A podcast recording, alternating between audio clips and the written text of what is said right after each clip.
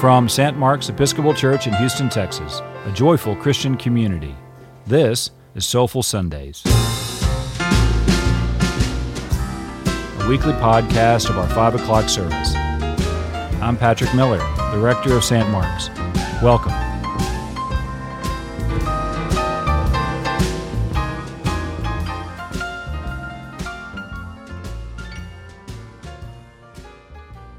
The Holy Gospel of our Lord Jesus Christ according to Mark.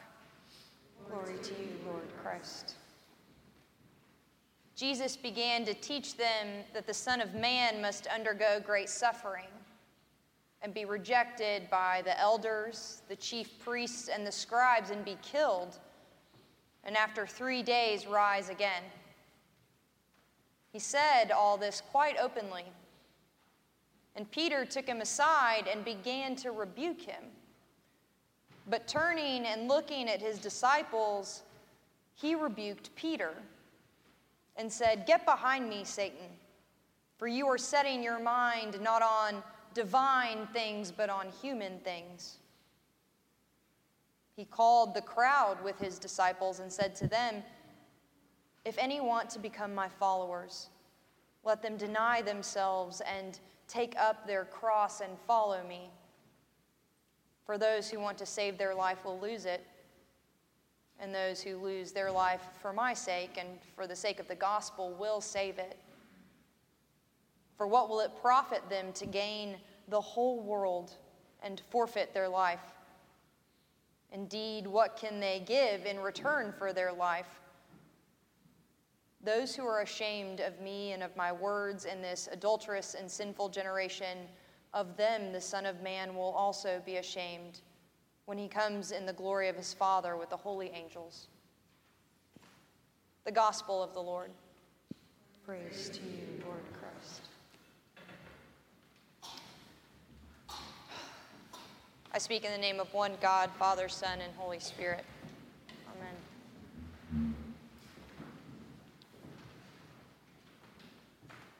Lent for me has been and continues to be a time of tension, a time when I am acutely aware of the duality between the earth and the divine, between my humanity and God, between what I think I want and what God knows I need. And I think it's like that for a lot of people, but I'm particularly aware today of it with, um, with our scripture readings. We hear from Christ to deny ourselves and to take up our cross and to follow him. And those weren't easy words to hear back then. He was talking to people who were consumed with status and wealth and the desire to be known in society. And it could be just me, but I think probably not much has changed since the time of Christ. I think we still yearn for that. And I don't think that yearning is bad.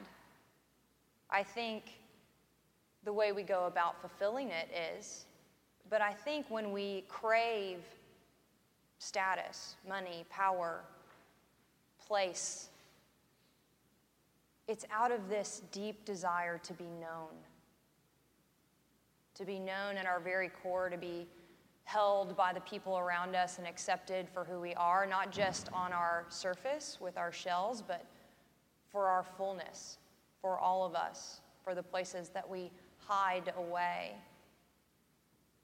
And I think we are in this cosmic pattern of relationship between God and humanity, where we continue to forget who we are and whose we are. And so when that craving for being known comes up, the only thing we can find to fill it with are these earthly desires. And so God has a way of calling us back. It's part of Lent, right? But today, I think there's an interesting piece to it. He doesn't just call us back in any way.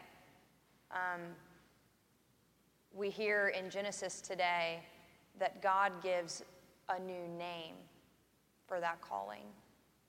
We hear Abram become Abraham. And in a different way, perhaps in an opposite way, in the gospel today, we hear Christ call Peter Satan. And I think in both of those cases, it is God trying to call our true identity back into view. It is to say, stop focusing on earthly things. That is for things of the earth. Focus instead on the divine. That is for things of the divine. And I get caught in that. I get caught in that a lot because um, that's that's my life. Um, I obviously like to stand in front of people and talk, and I like to dress up and look a certain way. And um, and God knows that about me. And so God finds interesting ways to call me back and to give me new names. My first two days of seminary uh, were a whirlwind. I had never lived anywhere besides Texas. Uh, everything I knew was here. Everything I knew about who I was was wrapped up in the borders of this great state, and um, I was terrified. But God had a little bit of a different plan for me sixteen hundred miles away in Alexandria, Virginia. Every first weekend of the year, the upperclassmen at Virginia Theological Seminary take the new students into the National Mall in D C so they can help us learn how to use the D C metro system, and so we can see some Smithsonians. And so I went, and nobody knew anyone else in my class, so for an introvert like me, it was a nightmare. But there were four or five of us that were of a similar age and of a similar temperament, and so we kind of started to band together a little bit. And because we were all too scared to make a decision about which Smithsonian to see for fear of being rejected from our very new fragile group, we just went to the one closest to us. And it happened to be the Air and Space Smithsonian. So we walk in, and the first thing we see is a sign that says fighter pilot simulators. I probably forgot to mention that I was the only woman in the group of four or five of us, and so I'm gonna let you guess where we went first. So we waited patiently in line. There were a bunch of like eight, ten, twelve-year-old kids and these grown adults in seminary. Um, and when we got to the front, there were four of us, and one pilot and one gunner could fit in each simulator. And so we decided we were gonna have a little challenge, and the team that shot down the least number of planes had to buy everyone else lunch that day. Fast forward to three minutes later, when the simulator was over and we hopped out, and the score stood as follows.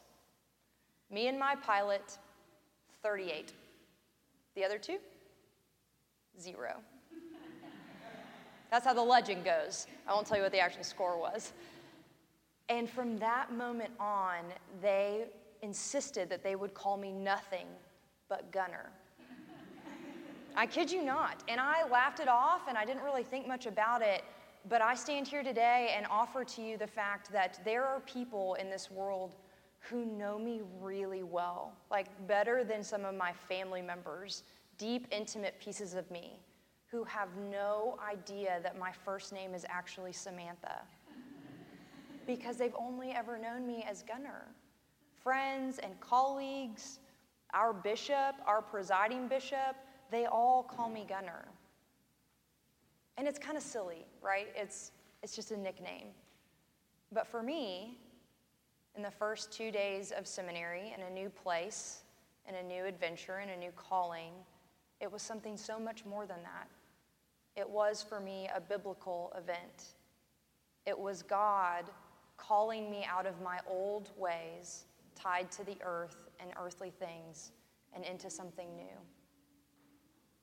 I'm still being made into something new. We are all being made new, and each time we get a new name, mom or dad or wife or teacher or neighbor or doctor, there are times when we can look to our encounters with God for who we are and whose we are.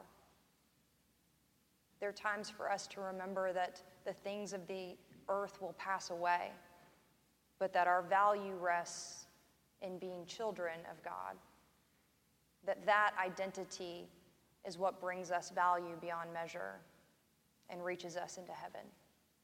So my hope for us this Lent is that we continue to explore the new names that God gives us, that we continue to explore the identity of Christ that resides within us, and that we might let all earthly things pass away. Amen.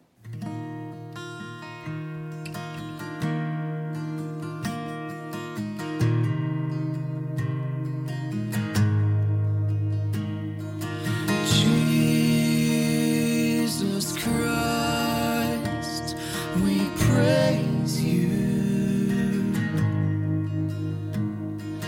Jesus Christ, we praise you.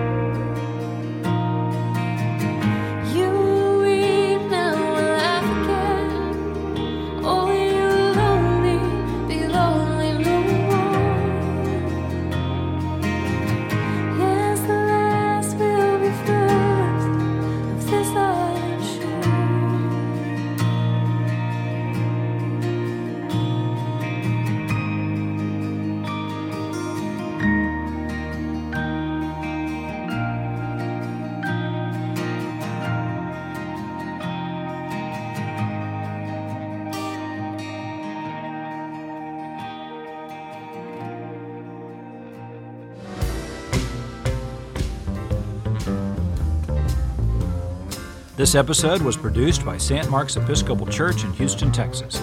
Special thanks to our band, led by Cameron Deason-Hammond, and featuring Jeremy Nuncio, Asher Pudlow, and Andrew Gordon. Join us every Sunday for Soulful Sundays at five p.m. at Saint Mark's, thirty-eight sixteen Bel Air Boulevard in Houston, Texas, or visit us online at s t marks dash houston dot org.